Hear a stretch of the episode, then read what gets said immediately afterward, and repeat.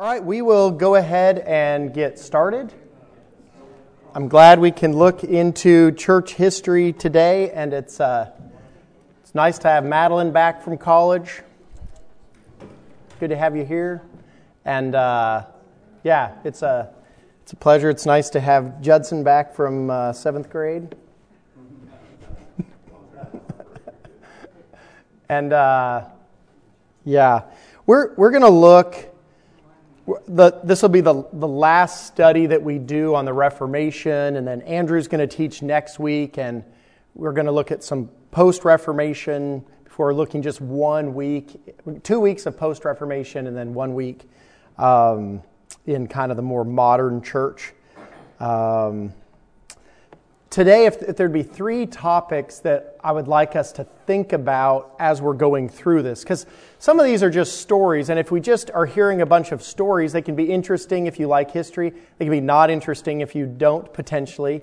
Um, I like stories, I like things set up in story form, but um, people have different things that they're interested in. But in these stories, don't just hear the stories, but be, be thinking in this I, th- I think there's kind of three pushers that we have today. One is how powerful and how important and how central is the Word of God. And we're going to see some things connected to the reformers and non reformers that we're going to be saying, wow, look at why was the Word such a big deal? And I hope we think, is it a big deal to me today? So be thinking about that. Um, be thinking about our hearts I think that the important thing for a believer to every day say, you know, God sees my heart. Other people may, might not see this or this or this, but, but God sees everything. I think one of the, the ugly sides that's coming more and more to the front in the Reformation is all these groups of people that are they can say the right things and they can do some of the right things, but where is their heart? And we would echo, and your hearts are far from me, that God has said it at different times in history, and, um, and we're going to see even more of that. And then, and then you know, I, I preached on this two weeks ago, but I think it's so important for Christians to think trauma, even up until death, and is God really good? And is is trauma and hardship part, or can it be part, or is it often part of the Christian life? So when, when my parents came to Christ, my mom grew up in a church that didn't teach the Bible well, but she feels like she was truly converted as a little girl. Um, then continuing on, my parents weren't following Christ. You know, my dad knew nothing of God and they, they came to Christ. And my, my, uh, my dad came from a completely unchurched background, didn't know anything about anything about anything. And he's just said, and I've said this before a bunch of times, but these Christians are so creepy. He'd go to church with my mom and they'd sing songs about blood. And he'd think, You are the weirdest, grossest group of people. You sing songs about blood. You are nuts. Well, God opened his eyes, and uh, they were both again, my mom would think she was already converted. My dad came to Christ. And um, many of my mom's older brothers had gone heavily into the charismatic movement at that time. And, um, you know, so this would have been 1980, 80, 81 when my dad became a Christian. And so those, you, you know, you can think of some of the charismatic stuff going on at that time. And so big Jimmy Swaggart fans. And so that was my, my parents had some of those influences. And so, you know, I still have some, some relatives that believe, you know, if you're sick, it's because it's, you know, well, what sin did you do today? I mean, you don't have to tell me, but God knows, and that's why you're sick.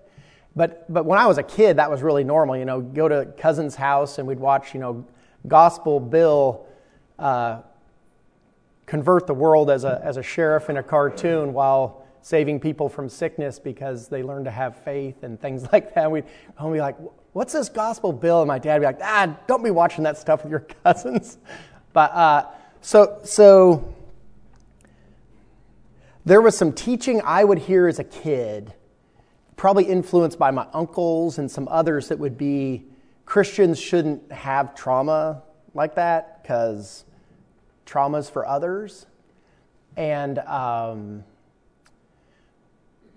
but I think church history, and even more importantly, God's Word, and maybe a, a third level of importance would be our own experience. We know trauma is part of life. And if we think we're not going to have trauma here, we do not see the life that truly is around us. And we don't read, you know, well, why did Paul have all this trauma? So I think in what we'll see today, a little bit, and maybe you don't think this way, but many Christians would say, why did the reformers go through so much hard stuff? Maybe something, you know, something wasn't quite right there. And, and we've seen warts and ugliness in, in each of the godly men and women that we've studied, right? There's been feet of clay. These are imperfect people. But yet, God in His goodness often allows His children to go through horrific things. Even as Natalie, as we finished off Luther two weeks ago, and Natalie reminded us, hey, his wife had it really hard at the end. After Luther died, financially things were bad. They got run out of town. They lost their farm. She's kind of escaping with her several children. Died six years later and it was really, really hard. But she was faithful to the end. So, the Word of God, where are our hearts, and trauma and death being normal for the believer, but he has his children and he's bringing them to himself. And, and he's got this. It's a big thing that we're going to be looking at today. So, uh, we'll start off with Henry VIII. It's quite the little outfit to see one of you guys wear, wear this at some point looking pretty classy. Uh, Henry VIII is kind of interesting because he's, he's a, a, giant of a guy for that time. He's six foot two and 200 pounds when he's 18 years old and uh, gets married for the first time. He might have been almost 19 when he got married for the first time when he became king. And, uh, you know, that's a big man for back then. You know, now that'd be an inch shorter than Jed and 20 pounds heavier, maybe. You know, it's not that big of a guy now, but at that time, he's a giant of an athletic guy. And uh, they do know from his, from his armor, he had a 32 inch waist and uh, was, you know, super athletic and was jousting all the time. Actually, jousting is what probably took him down. He got hit with a lance in his uh, upper, upper thigh and uh, festered and bled and infected pretty much for the rest of his life once he was kind of a, a middle aged, a youngish middle aged guy, maybe. Um, he also gained a lot of weight. Uh, he went from his armor went from a 32 inch waist when he was first a king to at least a 52 inch waist uh, later on, the last armor that he had. And uh, between gout and infections and other things, he was uh, probably a real unhandsome guy by the time Catherine Parr married him as his, as his sixth wife. Um, his father, Henry VII, um, had an older son, Arthur. Arthur was supposed to marry Catherine of Aragon. Um, you know how even, even in our, our world today, it's these people are our friends, oh, but except now they're our enemies. And so people that at one time, our great grandparents would have looked at a country and said, you know, when I was a kid, we would hear people talk about Japan and they would say things that are awful. And, you know, my kids couldn't imagine hearing anybody saying anything bad about Japan. So there's like things change. And historically, you know, what did Ukrainians think of Russia now and then, and but still some think this now, and you know those things kind of ebb and flow. So we have a tendency of reading history and saying, well, uh, Spain and England have always hated each other, but actually for these decades here, Spain and England were were buddies, and you know Scotland and France were buddies, and they were all brawling with each other and had decades and decades and decades of I'm going to try to control this and I'm going to fight this and so all that political stuff is kind of mushed in with, with what's going on with the Reformation. And oftentimes, what a king of a country might allow, he might allow it because he might feel that that might weaken another country that he's against. Or there'd be a marriage alliance, and I've got to make this marriage happen, so I'm going to allow this or I'm going to disallow that. So, um, uh, Ferdinand and Isabella have a daughter, Catherine of Aragon, as she is, as she is known in history. She's uh, young. She marries Arthur, who's Henry VII's, it's his dad, Henry VII's oldest son. Uh, it's kind of interesting. Uh, Arthur and Catherine are writing letters back and forth, and Latin is the only language that they have that meshes. and they're writing Latin back and forth. And Arthur writes his dad, like, I'm in love with her, I love her. And uh, they meet in person, and they, but their, their Latin is taught so differently that they can't speak the Latin to each other, they can only write it. Be a fun marriage time. But they figured it out, clearly. Um, so, so they get married. Um, she's only 15 he dies four months later. She says, for the rest of her life, the marriage was never consummated, but we loved each other deeply, and and uh, a big enough dowry is given from from Spain to England that nobody thinks they can back out of it. Um, in fact, Henry VII, his current wife had died, and he thought of marrying Catherine just to keep everything in the fold. He dies soon after. Uh, Henry VIII becomes king, and Henry's like, Yeah, I'll marry her. We've got to keep these countries together. We've got to keep this huge amount of finances together, and we've got to have power against, against uh, France and Scotland. So they get married. They have to have a, a special papal dispensation saying, You guys are, you're allowed to marry your uh, brother's wife. So and we won't go into a bunch of time on this, but if, if you look in, in uh, Deuteronomy 25, you've got uh, the, the Levirate marriage of my brother dies, I'm unmarried, my brother dies, I have to marry his wife and um, bring up children in his name. The oldest child is in his name. Um, Leviticus 20, Leviticus 18 both have the phrase if you marry your brother's wife, it's an abomination and you will remain childless. That's your, that's your punishment.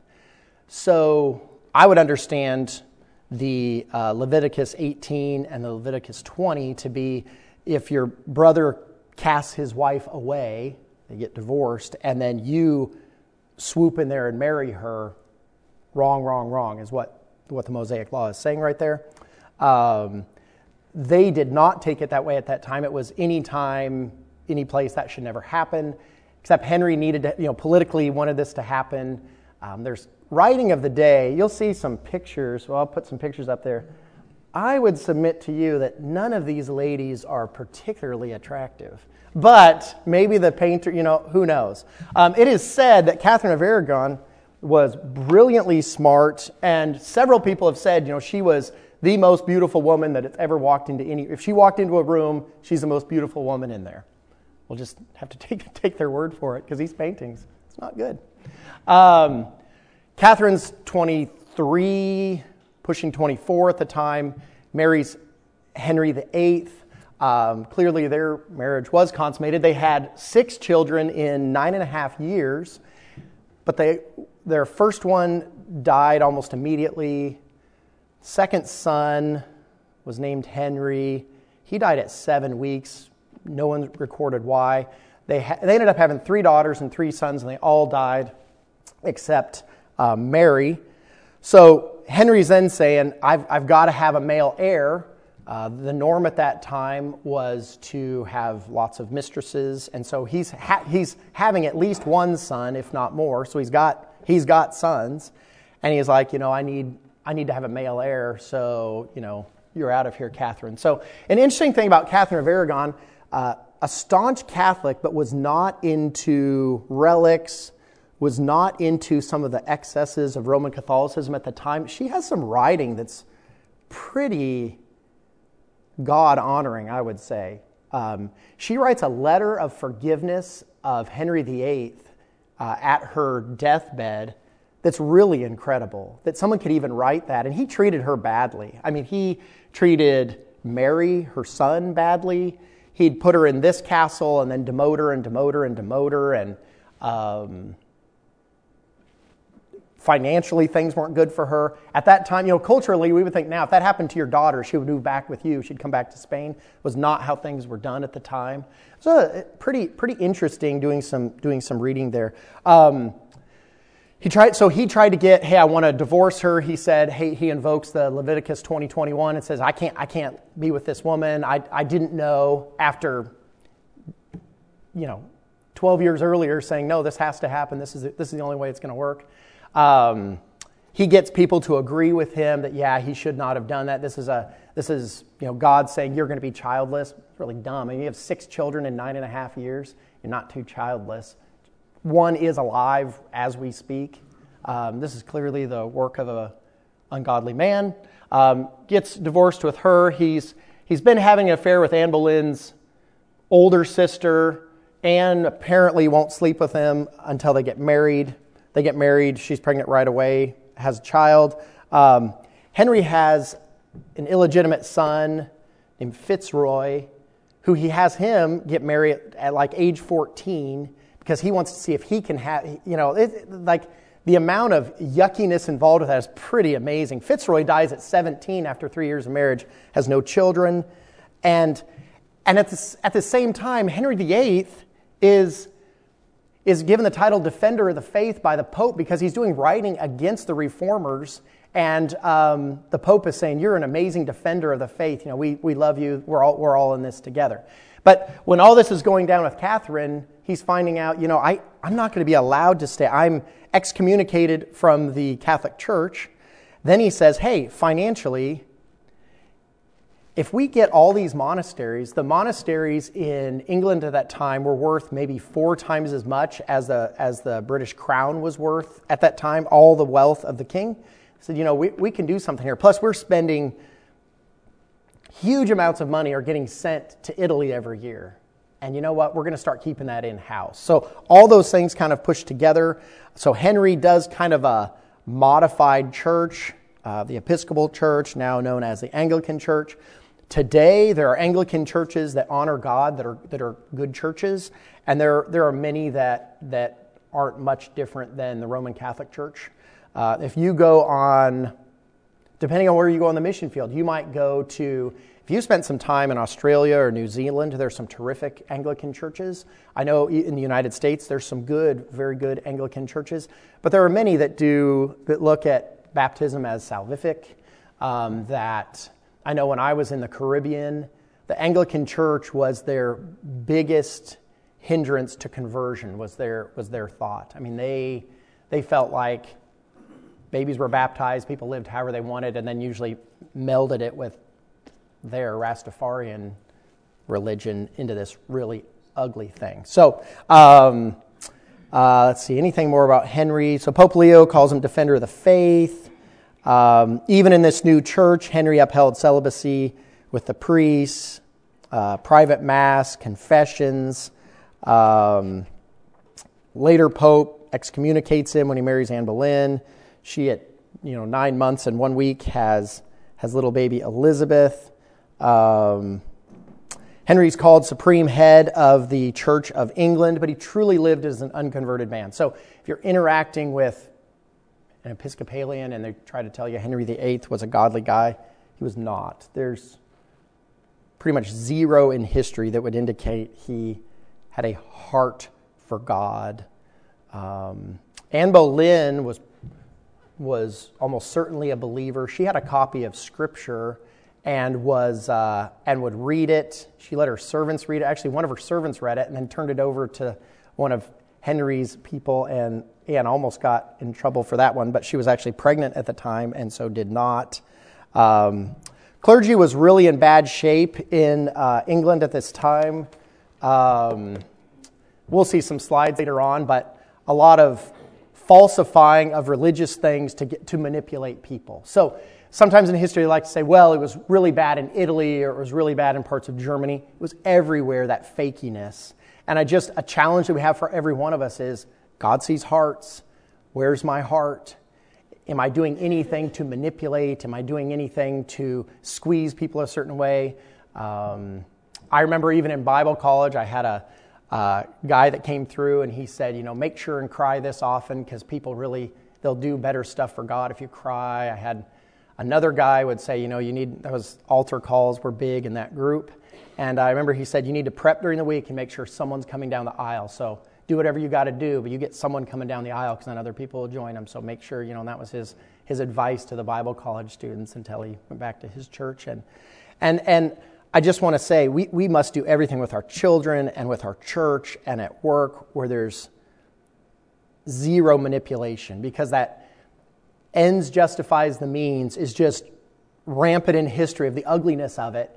And then we can think, oh, but we would never do that. But there certainly are areas we're tempted to do that, and we just have to fight it and fight it and fight it and look for it and have people that will speak truth into our lives um, on that. So uh, we, we got into a little bit um, Anne Boleyn. Um, we could go through a, a, few of these ladies. So um, uh, Anne Boleyn's executed.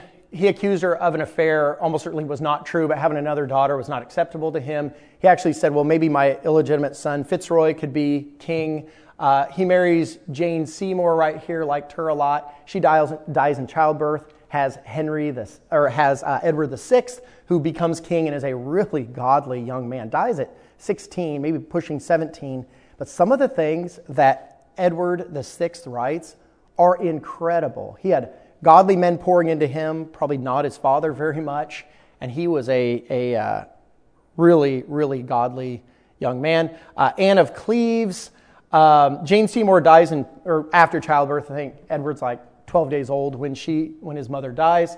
So then um, uh, Thomas Cromwell finds Anne of Cleves, and she's German, and he needs he's trying to connect with Lutherans. Uh, Thomas Cromwell is a staunch reformer. He's like, hey, if we could get him connected with some with the Germans, both militarily and religiously, these Lutherans, this would be really, really good. So get brings Anne of Cleves, and to me, Anne of Cleves doesn't look too terrible there, but Henry said she was a horse face. It's kind of a rude thing to say about your brand new bride. And uh, so that didn't really work. That marriage was never consummated, uh, and they were divorced. But you know, the shame of that, she couldn't go back to, you know, she, she lived in England the rest of her life. Um, he marries Catherine Howard. She's very young at the time, very attractive, very immoral. Uh, they get married. She admits almost immediately uh, she'd had an affair uh, into their marriage a little bit. She was only 18 when they got married, and she'd had affairs before their marriage, and both the guys admitted it. Everybody got their heads chopped off. Um, yeah, yeah, that was that was a mess. So then he goes to Catherine Parr, and we could actually, if you want to do some reading on someone who's really, really interesting, read read about Catherine Parr. Catherine Parr, super godly woman, put Christ first, a staunch reformer, brilliantly smart. I mean, brilliantly smart. And she, she wasn't getting nice Henry VIII. She was getting ugly, obese. They said he would have just pus dripping down his legs when he'd be walking around. I mean, he was, he was no, uh, he was no peach when she got him. But she was a super godly woman. I would encourage you do some research on Catherine Parr. She's really neat. Um, so we, we go to getting scripture, and we looked at, at Wycliffe's um, translation from 150, 180 years ago. Uh, Tyndale is around the same time. Uh, Tyndale's just crazy brilliant. He, uh, he knows Latin, Greek, Hebrew, French, English, German, Italian. There's another one. Anyway, he's and he's fluent in all those. It's not like he can get through. He's fluent, fluent, fluent in all those. Um, he does a bunch of translation work, even as a really young man. He's getting a hold. Of, he got a hold of a Greek manuscript, and he was like, "It means this. It it means this." And so, in his translation, Tyndale doesn't have his name on a Bible per se because he didn't translate an entire Bible. He got the New Testament and maybe a quarter of the Old Testament. But he had a, a way with language and words that really ushered in Shakespearean English and um, had a clarity. He changed several words that um, pushed the continuation of bad Roman Catholic doctrine. And he would translate those words in, into uh, both more biblically accurate and theologically accurate ways, brought clarity, and he got in a bunch of trouble for it. Interestingly, you know, when he dies in 1536 and he's, he's killed, um, martyred, it's so interesting because England, by that time, is reforming, if you will, it's, there's reforming here and reforming here and reforming here, but Tyndale made a lot of enemies because he wouldn't translate how people would want. He'd be traveling around, he'd find a printer, the printer would get caught, he'd escape out of town. So he's on the continent at that time, he's traveling around, traveling around. He eventually ends up in, um, he's in Brussels, Belgium, and, um, well, it would become Belgium uh, once it's split. But, um, and somebody came through and like, man, I love this guy. I want to get to know him better. And hey, can I want to help you translate? And he was just uh, so he got caught, got um, uh, strangled, and um, strangled with a chain. They put a chain around him and twisted around a thing and strangled him, and then they uh, burned him, burned his body. But uh, interestingly, right over here would be uh, Wycliffe's translation, and I don't even know where that is in the Bible. I can't read any of that. I, I, can read God right here, but this was, you know, so think like late 1300s when Wycliffe did his translation. Well, English, the English language had changed so much to the early 1500s that uh, this would be Tyndale right here. And if it was closer, you could read, you could get through some of, some of this. Uh, I don't think we could get through very much of that at all. So we, they needed a modern translation. Additionally, people were learning to read. You know, uh, Wycliffe's Middle English. I mean, you know, this is this is our this is you got modern English, if you will. Although, if you read, you know, if you've ever read like an original King James Bible, you know, it would not be a readable thing in a normal church. It's it'd be really hard. You know, like what S's or F's, and anyway, they've got several things like that, so that'd be challenging.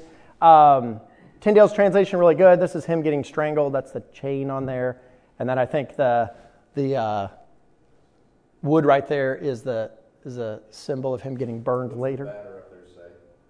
Uh, Lord, open the eyes of the King of England. Yeah, Lord, open the eyes of the King of England. England. Uh, a priest had, had told Wycliffe when he was a young man, he was first starting in translating, um, you know, it's better to know the laws of the Pope than the laws of God. So, like, why are you wasting your time even reading the Old Testament? Knowing some of those pre reformers and maybe even some of the reformers, Zwingli had a little of this going on, and certainly a lot of the Anabaptists did, where the Old Testament was not held in a high enough esteem. Um, uh, wh- why would you be even trying to translate the Old Testament? And Tyndale's the one, the famous quote, you know, by God's grace, there, there will be a time when a plowboy, you know, the least educated person is just following two oxen plowing in a field. He will know more of the Bible than the priests will. And truly, that, that really was the case. He says, Lord, open the King of England's eyes. Um, they smuggled these Bibles in all over the place, uh, in bolts of cloth, in, in, in wheat, you know, as they would go from the continent, get spread all over the place. Um, there was a huge program in England for a time. And Henry eventually there was the Coverdale Bible, there was the Great Bible, there was the Matthew's Bible with John Rogers, um, and eventually the, the, there was a Geneva Bible. But the Great Bible became, became what the King of England said, yeah, and they wrote it to him, and he said, oh, this is a great thing. But at this time, he was still saying, no, no, no, no. It's so scary to have it in your hands. Because here's the idea it would be the front few rows here, we're all the educated people, so we can have a Bible because we can understand it. But you illiterate masses back there, you bad readers, I don't trust you. You're going to do something bad with it. You're going to do something inaccurate with it. So I don't even want it in your hands. And if, if you talk to a priest today, um, many of them memorize huge amounts of scripture because maybe they've been uh, in a group where they do a lot of repetition. Um, you know, I bring up Father Bradley a lot just because I know him so well. But you know, he's got huge chunks of the Psalms memorized just because he repeated them eight times a day for six years while he was in, in the orders in Arkansas, I think. Anyway, so the, but and what does it mean? And so the idea of you having a Bible and saying, Patrick Rowe in the back saying, I'm reading the Word of God, and here is what it says, and let me give you the meaning. That's terrifying to people. How dare you? You can't do that. What if you get it wrong? It's God's word. You get it wrong, you might get struck down. You shouldn't even try. Don't even try. Don't even learn it. I mean, that's historically, there was centuries of that kind of thinking permeating most of the kind of known world, if you will, that had copies of anything. So then reading becomes such a huge deal. Tyndale and, and the other people that I mentioned, people are learning to read, and people are reading the Word of God or snippets of it. And people are, are preaching, and people are saying, God's Word really changes things. And for believers in here, when, when you started reading the Word for yourself, like really, like I'm going to read this and I want to know what God says. Like God is talking to me and, I'm gonna, and I want to know what He says. And you read it and you say, Almighty God wants Thad to do this differently. Or Almighty God has done this for sinners and I'm a sinner. I know, believers in here, it changed your life when you started reading this for yourself. And so picture that all over England and parts of Europe. And then the neighbors are saying, You don't have a Bible, do you? You're not supposed to have Bibles. And you're saying, Look, look at what's going on right here. I mean, we could add, I surely don't have time for this, but I'll go there anyway. The, the first Afghan that has come with a group of Afghans has confessed Christ this week. So here's a guy that in Afghanistan, five kids, he and his wife are saying something's going on.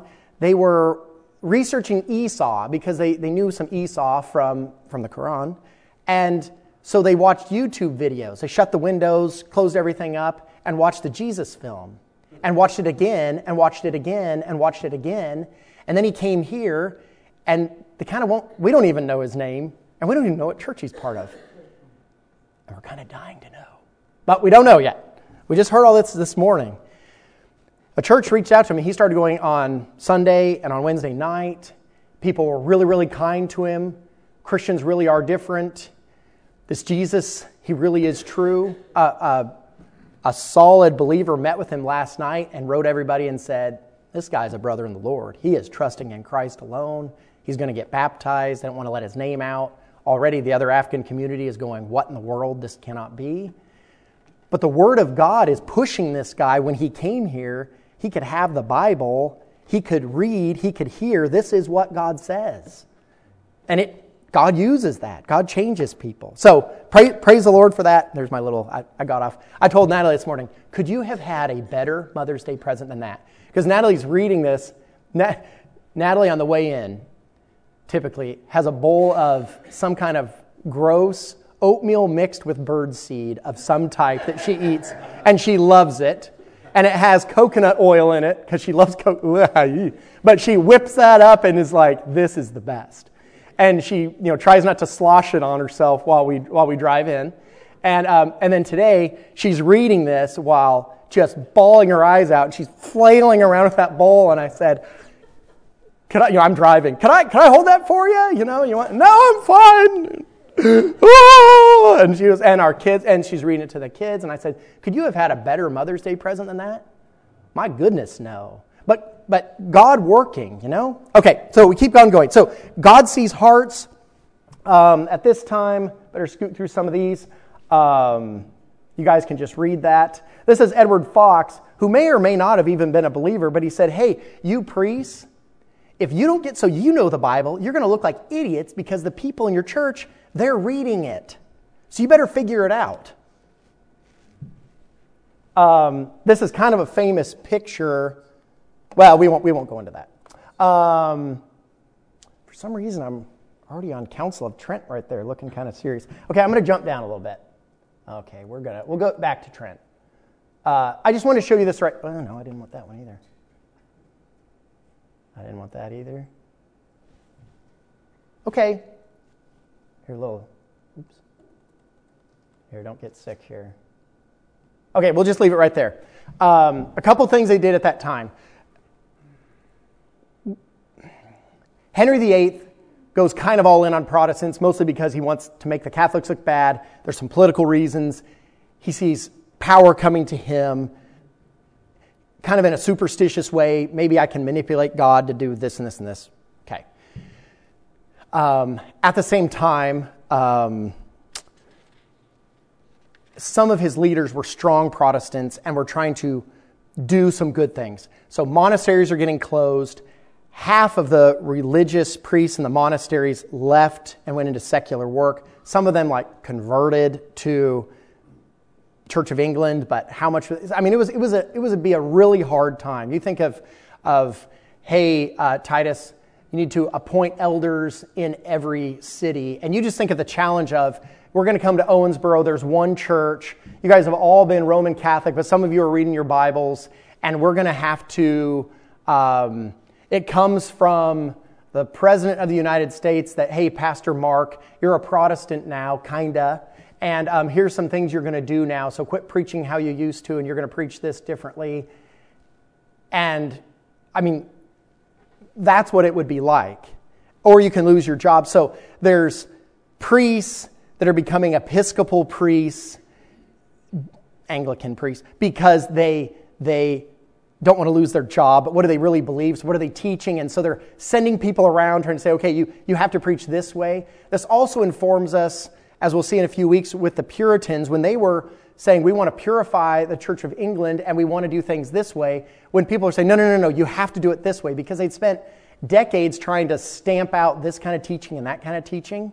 So just imagine being in that church when one week you're hearing this and the next week, hey, here's something completely different or somewhat different. Or, but this is the same. Really, really a, a confusing time right there. Uh, Thomas Cromwell, who would be like the great, great great uncle of Oliver Cromwell. You think English Civil Wars and the Puritans we'll look at in the future. He did a lot of these changes. He did bring in Anne of Cleves, and that was probably one of the reasons got his head cut off. Um, the yeah, so at that time there was a lot of the, the faking within um, the Roman Catholic Church that we want to run from and avoid. There's the um, there was a cylinder in one church where if you looked, a cylinder is supposed to have Christ's blood, and if you looked at it, you could see nothing. But if you gave enough money and the priest behind there that you couldn't see spun the dial, you say, oh, there's blood in there. Oh, you've given enough money. Okay, good. You can go on. There's another one, um, the root of hail, I think it was called. I'd have to, I'd have to look that up. But um, it was basically, it was, it was a, a skeleton that if you gave enough money, it would like give you a little shoulder nod, or they said it could wink, but how could a skeleton wink? But if you look up anywhere, it'll say the skeleton could wink. I don't know how a skeleton would wink because there's nothing winkable there. But anyway, it would move around. Could, but they had, you know, a guy behind there had wires and was moving stuff around. So they'd expose all this to prove, hey, their argument was every Roman Catholic was a fraud. I think we would argue there were some true believers in that group, those that didn't go along with some of the theology and things that they had there. But anyway, that was a big deal at the time. Um, so Bibles were starting to go all over the place. Um, and then we have the Council of Trent. And we don't really have much time to get into the Council of Trent. The Council of Trent uh, covered about 20 years. Um, here's some affirmations that they would give, and I think these would be important to see. So, some of these things were not officially recognized by the Roman Catholic Church until the Council of Trent. And that's an important thing because we kind of will think, oh, this has always been. But Council of Trent stamped with a yes many of these things. You know, the, the Vulgate declared as authentic. Well, Jerome's Latin Vulgate was from the year 400. That was the first time it was officially said authentic, and that's when the Apocrypha was first said, this is Scripture. So if you're talking with Roman Catholics, even some Lutherans and some others that might that are going to affirm Apocrypha, it was really Council of Trent was the first one that officially said, yes, this is Scripture for sure. The sacraments, Give grace even if recipients do not believe. Put like codified, stamped, this is what we believe. But it makes a big difference when I'm evangelizing Indians in Mexico. It makes a big difference when I go to the, the Caribbean and I'm going to say, hey, slave slash brother, here's what we're going to start believing now. Um, formal rec- recognition of purgatory. Number four, church tradition recognized with equal esteem with the Old Testament and New Testament scripture. It's a big step to take. Council of Trent, the Roman Catholic Church. Six, we got penance there and justification by faith repudiated. And we could go into some detail here, but I'll just, I have several of these, but I'll just read this one. If anyone says that by faith alone the impious, that sinners are justified, that nothing else is required in cooperation in order to obtain the grace of justification, that is not in any way necessary that he be prepared and disposed by the movement of his own will, let him be anathema. So I hope you're hearing that. Um, next one, uh, Canon 24. If anyone says that justice received is not preserved and increased before God through good works, but that the said works are merely the fruits and signs of justification, justification obtained, but not a cause of the increase, let him be anathema. Anathema means let him be cursed. So, just to be clear, when um, uh, your son in law, when Massimo was here a couple years ago on a Wednesday night, he's, I said, Massimo, you're leading Wednesday night prayer time. Here's what I want you to say. Here's what I want you to like remind us of, because this is a really Catholic commun- Roman Catholic community. Like official Roman Catholic doctrine says salvation by faith alone is anathema. Let him be accursed.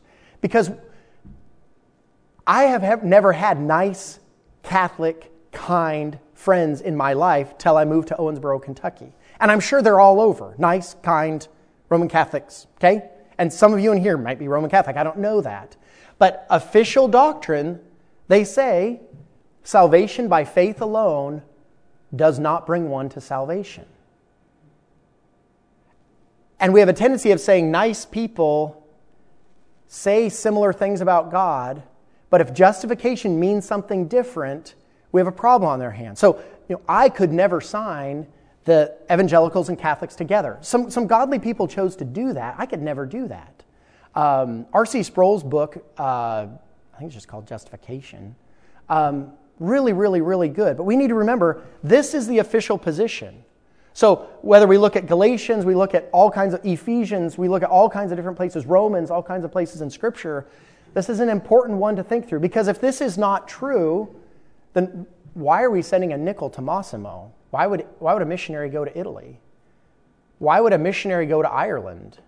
Why would a missionary go to any place if, if they just say, you know, Dwayne in Serbia? Ortho- different, Orthodox, but they say God, they say Jesus, they say some similar things, but if, if it doesn't mean what Scripture means, it's different. So, and challenging place to share the gospel? My goodness, yes. But so, so necessary. Um, we have some other canons there. Um, here's some blood and, and gore for you. St. Bartholomew's Day Massacre. We won't go into that. Basically, Huguenots, which is Calvinists, brawling with Roman Catholics. Roman Catholics were almost always winning. Uh, late 1500s, uh, tens of thousands, up to 30,000 died in one week, where they basically just went through towns, were killing people and pitching them out the window women, children, kids. This picture has them you know, piled up in the back right there. Um, the Pope at the time came out with a, a coin commemorating and cheering for them. Um, here's God's avenging angel, and here's uh, those killing the Huguenots right there. So you could get coins were, were minted for that. The little cross right there. Some of you probably wear a necklace of that or earrings or something like that. Pretty, pretty uh, cool thing right there. So we don't have time to get into Edward, uh, the sisters, and, and all that stuff in England. You, you guys can read about that. Um, but, I, but I will say this We've talked about the Word of God being important. We've talked about God seeing hearts. And I think just the, um, the horror of if you were living through the St. Bartholomew's Day massacre and you're saying, I'm a follower of Christ, maybe I lived, but my wife and children are all laying dead on the ground there and they're being, the corpses are being abused and there's nothing I can do. Is God real? Is God true? And, um, Natalie gets really terrific church history books for our kids that they're not as interested as, as we would wish, but we have lots. And um, gives them for birthdays and stuff. And, and uh, this one is Joel Beeke and someone from his church. And um, he has this quote at the end, if I could leave us with this. Uh, this is right after the writing of the Heidelberg Catechism, which is future to, to what we're talking about here. And each of these guys, well, Heidelberg Catechism was written before St. Bartholomew's Day, but after like Henry VIII stuff and all that. Um, each of those guys kind of had a difficult end of life. Like it looked like their section of the world was moving towards healthy Protestantism, and then it was pulled back. And each of them died in less than encouraging circumstances, and one was killed. But, but this is what Beeke says People may come and go, they may die for their faith, or be removed from their homes. Some may think that Satan has won the victory or destroyed what they worked so hard to do, but the truth of the Lord stands forever. Thanks be to God. And so, what we like to see as humans is victory and churches booming and growing, and we sometimes see that and we sometimes don't. Persecution comes to North Africa. The church did not thrive in persecution in North Africa, it virtually died out. But God has truth and God is on his throne, and we're going to trust him. And as we started, death and trauma are normal in this world. I don't want it for me. I don't want it for you. I don't want it for people you love. I, but there's a reason we're saying, Come, Lord Jesus, and we're going to trust in you. Let me pray, and then we'll get out of here. Lord, you are good, even in trauma. May we learn from these that have dealt with just horrific things to be faithful to the end, to live for the well done, good and faithful servant, to, to cry out to you as, as Ridley and Latimer did, trusting in you, trusting in you, trusting in you to the end. And when you give us these windows of peace, as we are abundantly enjoying now, no persecution, I even thought well of often in communities, no one's killing us or trying to kill us, that we would thank you for these times of peace. You are good to us, and we're thankful. And Lord, do come quickly. And thank you for opening the King of England's eyes, at least to the point of taking away persecution for a time, at different times in history. In Jesus' name, amen.